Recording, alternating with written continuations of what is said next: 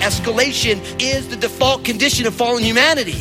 And so, in a world where persecution happens, like, well, if persecution happens, then we gotta get them. No, because Jesus says that we should be gentle. Now, what's beautiful about gentle is the word gentleness is the same word as meekness, which literally means strength under control. It is the ability to embrace somebody where they are without being aggressive towards them. Default human nature says to retaliate. You see it everywhere eye for an eye, battle for battle, everyone wanting revenge, or simply justice for the wrongs committed. Today, Pastor Daniel will share that Jesus has a different response gentleness. When you find that you're being persecuted for Jesus' sake, you may want to get revenge. But that's not what a follower of Christ does. You instead get to display Jesus by responding as he would. Now, here's Pastor Daniel in Matthew chapter 5 and Galatians chapter 5 as he continues his message, The Beauty of Gentleness. Jesus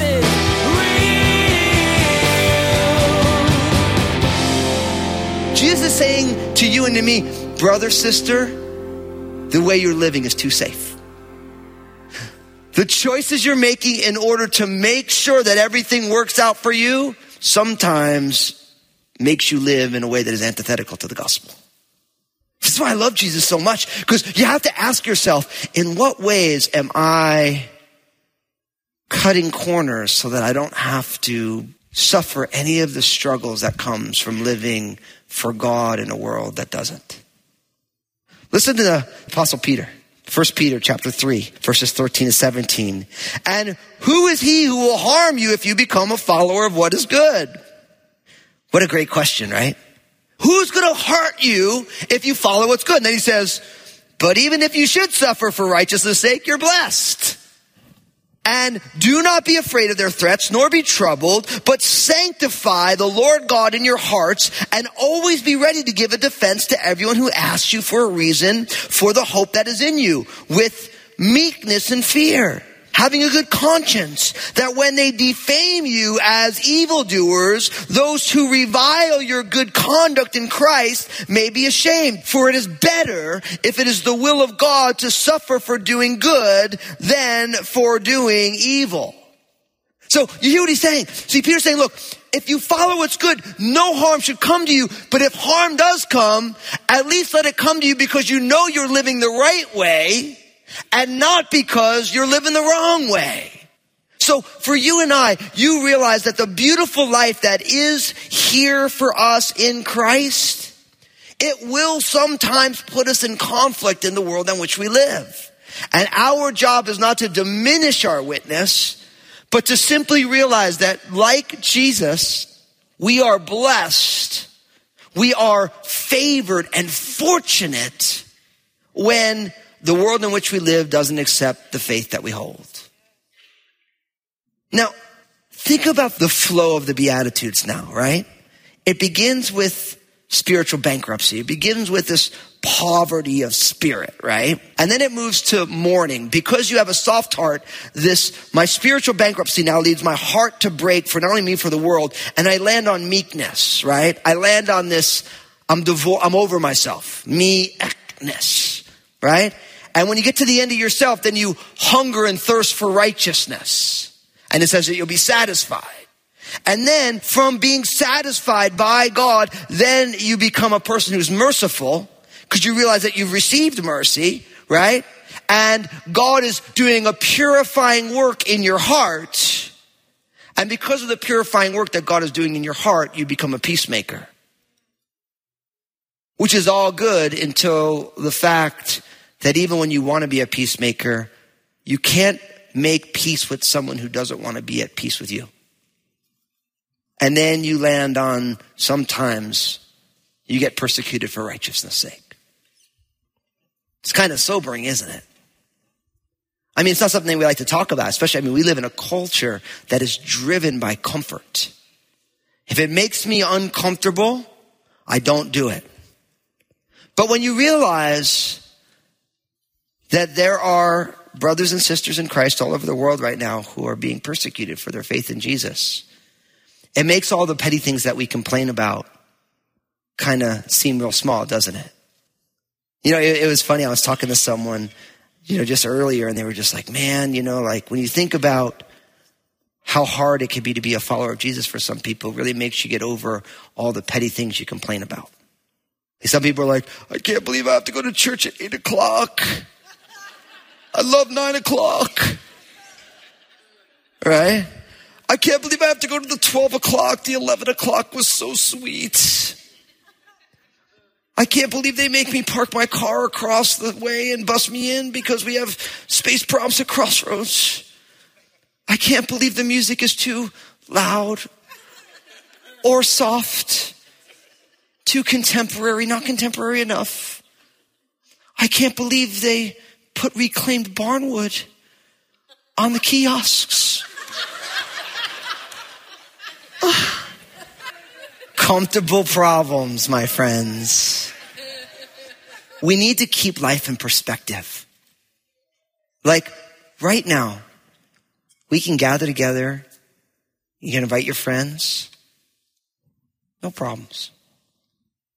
But it's not true for everybody. And Lord willing, it will always be this comfortable for us. But you know what the problem when something's comfortable? We get a little lazy, don't we? When it always comes so easy, right? You take it all for granted. But you look at the early church with all the suffering that they endured, and they would say that the blood of the martyrs is the seed of the church.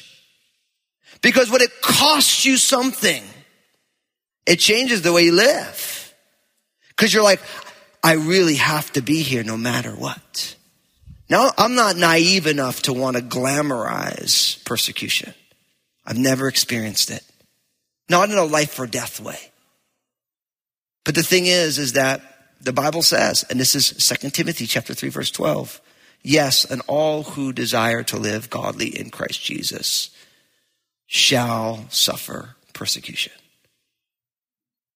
That shall is a rough word. It will happen. Now here's the question for you. Are you willing to follow Jesus even if people get upset with you? Are you willing? And to me, that is the big question that separates the wheat from the chaff, the wheat from the tares. That's the question that separates the way that you choose to live your life and what drives your life. Now, what's interesting, it says, blessed are those who are persecuted for righteousness, for theirs is the kingdom of heaven. Now, you have to realize that the kingdom of God is unacceptable to many. Right? Blessed are those who are persecuted, for theirs is the kingdom of heaven. So you have to realize that not everybody is interested in the kingdom of heaven, the kingdom of God. Now, the idea of the kingdom of heaven or the kingdom of God, it's the place where God reigns. Now, I would say that we live in a day and age where the, the overarching kingdom is the kingdom of self, right? They call it the me generation. They talk about the narcissism or the entitlement. The orientation of our culture is to, it's about me and what I want, right? And what's, it's really, it is fascinating though, because if you look at America historically, right? There was a time, especially what we call the Great Generation, because of the wars that they fought, that there was a much greater sense of community or a nationalism, right? And now as that has moved, and, and listen, each way has its own strengths and weaknesses. But now we live in the selfie generation. Now, I'm not knocking the kids because you older folks take as many selfies as the kids do. We know it's true, right? We see your Instagram feeds too, you know? So it's like we live in a day where now it's about the self. And here's the thing. The kingdom of God is the place where God reigns, and there can only be one kingdom reigning in a heart at any one given time. So when Jesus, in that classic model prayer that we call the Our Father prayer, when he says, Lord, may your kingdom come and your will be done on earth as it is in heaven, when we're asking for God's kingdom to come, we're also saying that our own kingdom has to leave. You can't have two kingdoms at the same time. There's always conflict in the midst of two kingdoms. And if you are on the throne of your life, then Jesus definitely is not. See, you have to allow Jesus to take that central place in your life.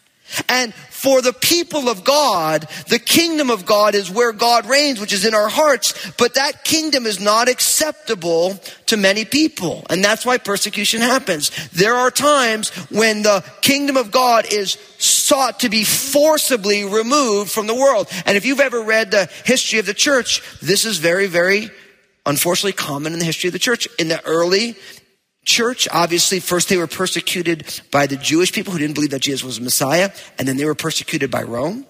You can read that in the book of Acts and that first set of generations. Then, of course, when Christianity became the religion of the Roman Empire in the early fourth century, then all of a sudden there was a period of relative peace until a group of people began to pull away from the state sponsored church because of its corruption and they began to go out to the wilderness. They call them the desert fathers. And guess what? There was persecution against those people. Right? See, and what you find is that even in the history of the church, there is always people who pull away because they say, this is a problem. They pull away and then they're attacked for all different reasons. So sometimes the attacks come with, from within. Sometimes they come from the outside.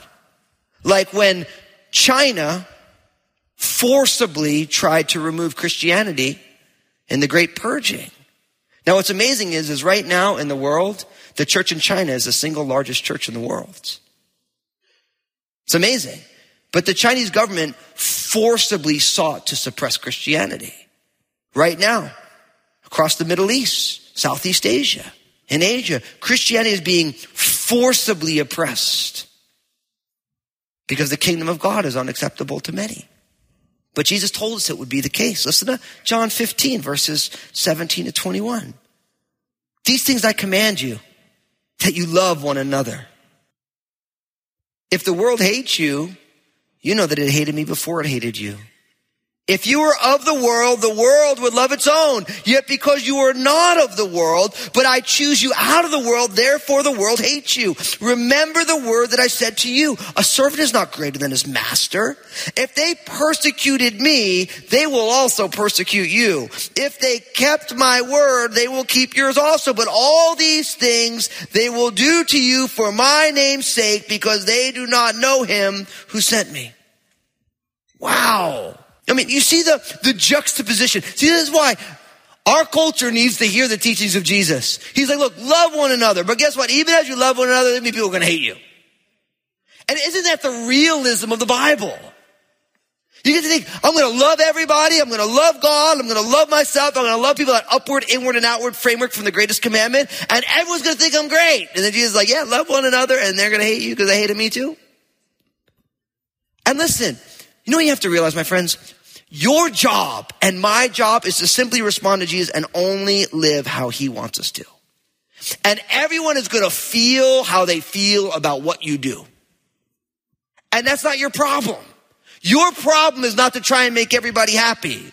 In some ways, a lot of people think of life the way you would think of maybe one of these talent shows on TV. The Voice, American Idol, America's Got Talent, Kids Got Talent, right? Somebody goes up there and they do their thing and then a bunch of people tell them if it was good or not. And I always love the people who, when the judges say, you're no good, they're like, well, what do you know? You know? You know why they're my favorite people? Because they're not doing it for the judge. I mean, some are just doing it just to, to get, go viral on YouTube, and that's kind of sad, but that's a different discussion. You know what I mean? It's like, but the people who do it, not for the judges, but because they want to do it, to me, that's the most beautiful thing. Because in a lot of ways, that's the way we need to live our lives. You say, God, I want you to be praised. I want you, your pleasure in my life. I want you to have joy in who I am. And Lord, whatever everyone says, all the peanut gallery who says this about this and this about this, that's not my problem, Lord. Because all I care about is your kingdom touching down in my life. And I think that for a lot of us, we've lost that. We're so busy trying to make everyone happy, trying to make the kids happy, trying to make the parents happy, trying to make this person happy. Too many pastors spend their whole lives trying to make their congregations happy and they wonder why the church is dying. Because nothing good ever happened when everyone had to agree by committee. You realize that, right? The children of Israel by committee got the golden calf. Was that good? No, it was bad. See, we have to start to live upward and letting upward drive everything. But for many of us, we're living outward and we're trying to let the outward drive our relationship with God it never works. You have to come to terms with the fact that if you're a follower of Jesus, not everyone's going to like that. And listen, what we have now is we have a culturally acceptable pop Christianity that's becoming very popular. Where pastors go on major news networks and they say exactly what they're supposed to say. You know why?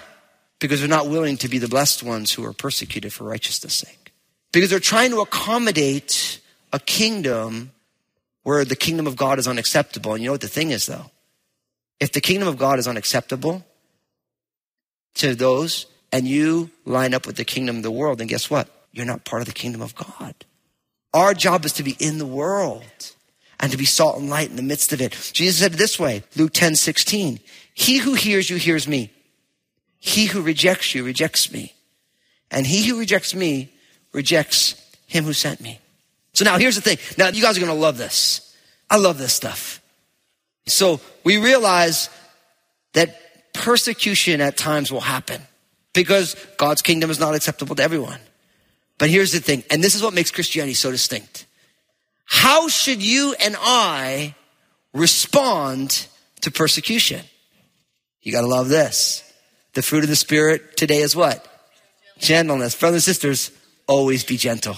And this is where Christianity is, to me, I love this stuff because it's like our world says if they persecute you, if they slap you on the right cheek, you slap them back. You know, it's like the laws of escalation. The proportion response, right? You do this, I'll do that. It's always like, you know, you cut off my hand, I'll cut off your head, right? And that's why, you know, you always say like the laws of justice, an eye for an eye. And I always see the bumper sticker, an eye for an eye makes the whole world blind. Every time I see that bumper sticker, I always want to see the person with that on their car. Someone say, you realize you don't understand what that means, right? The reason it says an eye for an eye is because human nature always escalates.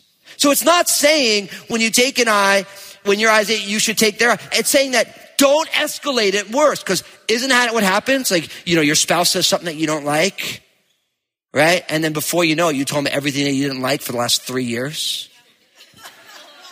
And then they tell you everything that they haven't liked for your whole experience together.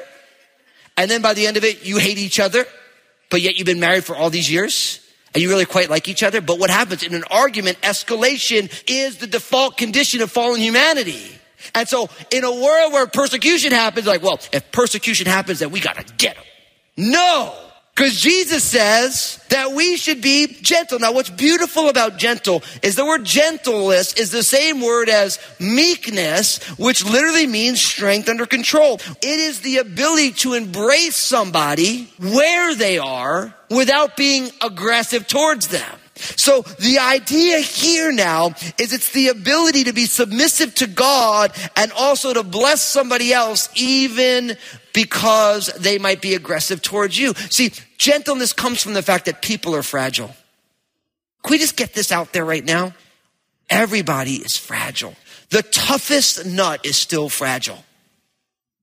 And because people are fragile, we need to handle them in the ways that we speak, in the way that we act, that acknowledges their fragility and seeks to encourage and bless them. So in the face of persecution, we shouldn't be angry and meeting aggression with aggression, but we should bring blessings in the face of cursings. We should bring help in the face of issues. See, when somebody attacks you, don't attack them back. Be gentle. Because here's the thing. When we meet aggression with aggression, we only get more aggression. But when we meet aggression with gentleness, it's hard to have a one sided argument, isn't it? It's hard to have a fight when there's only one party. Because at some point you ask yourself, why? See, in some ways, this is the brilliance of the way Martin Luther King was used in the civil rights movement. See, really what you have in the civil rights movement, how do we deal with systemic oppression? And there was really two main sides of it. There was the Malcolm X side and there was the Martin Luther King side. Malcolm X side says, we're going to meet aggression with aggression. And Martin Luther King Jr. said, we're going to meet aggression with peacefulness, with gentleness. How many of you ever read Letters from a Birmingham Jail by Martin Luther King Jr.? So can I just tell you, all of you need to read that. Go home and read it. You know what's amazing? Martin Luther King Jr. is writing to other clergymen from jail, and he's trying to explain to them, like, I don't understand why you're not here right now. Right? And really what he does, you want to read a great explanation of how the good news of Jesus is meant to bear on a culture? You should read that letter. It's amazing when you read it. Because really what he's saying is, he's saying, this is how we're dealing with injustice. And really what he's doing is he's pulling it right out of the Beatitudes. Saying, this is what Jesus said. This is what it means. And really what you realize is that ultimately, unless you live up into the higher ideals, you'll always be swimming in the sewer. And when you meet aggression with aggression, you're not part of the solution, you're part of the problem. Listen to what is the prophecy of Jesus, Isaiah chapter 42 verses 1 to 4 says it this way. Behold, my servant whom I uphold, my elect one in whom my soul delights. I have put my spirit upon him. He will bring forth justice to the Gentiles. He will not cry out, nor raise his voice, nor cause his voice to be heard in the street. Now listen to this. A bruised reed he will not break, and a smoking flax he will not quench. He will bring forth justice for truth. He will not fail nor be discouraged till he has established justice in the earth, and the coastlands shall wait for his law. See, you read what it says about Jesus here. It says, listen, he's not going to be loud screaming in the streets. And he's like, when he finds a bruised reed, a reed was a, you know, like a plant, a marshy plant, right? Where it's like, when a marshy plant, when it's wilting, he's not going to break it off. When he finds a smoldering or smoking flax, the idea of a fire that's almost out, he just doesn't snuff it out. He comes and he blows gently on it to fan those flames.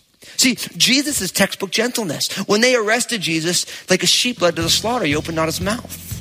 They were shocked that Jesus didn't state his case. If there was ever a person in the history of humanity who could have laid out everything that everyone in the room ever did and have it right on, it was Jesus of Nazareth. And he did not choose to defend himself. Why? Because he knew, he knew that there was a bigger thing at play. He knew it. Jesus is Jesus knew that something bigger was happening. He knew that God had kingdom plans that didn't involve him defending himself against his accusers. Jesus was always gentle and humble when he faced persecution, not angry and vengeful. Today, Pastor Daniel encouraged you to model your responses to persecution after your Savior's. Instead of lashing out, come to those who accuse you with gentleness. Facebook, Twitter, and Instagram have become a regular part of our everyday lives. And we want to be sure to encourage you to check out Pastor Daniel's Facebook page, Twitter feed, and Instagram. Log on to JesusIsRealRadio.com and follow the links. Pastor Daniel shares two minute video messages throughout the week on his Facebook page. Log on to JesusIsRealRadio.com and follow Pastor Daniel. Hey, this is Josh, and I wanted to personally thank you for listening today to Jesus is Real Radio. Did you know that Pastor Daniel also has a TV program? It's called Real with Daniel Fusco. I want to encourage you to go to JesusIsRealRadio.com, click on the stations option in the main menu, and find out if Real with Daniel Fusco airs on a TV station in your area. Join us again here on Jesus is Real Radio, and Pastor Daniel will tell you the final beatitude and fruit of the Spirit. And it's about to get personal. Jesus has so far shared the attributes of his followers in general terms, citing everyone as a group. Now, though, he's going to focus on the response you need to have when people speak out against you because of him. What's his solution? Rejoice and be glad. We wish we had more time today, but we will have to pick up where we left off next time as Pastor Daniel continues teaching through this series called Beautiful. That's next time on Jesus is Real Radio.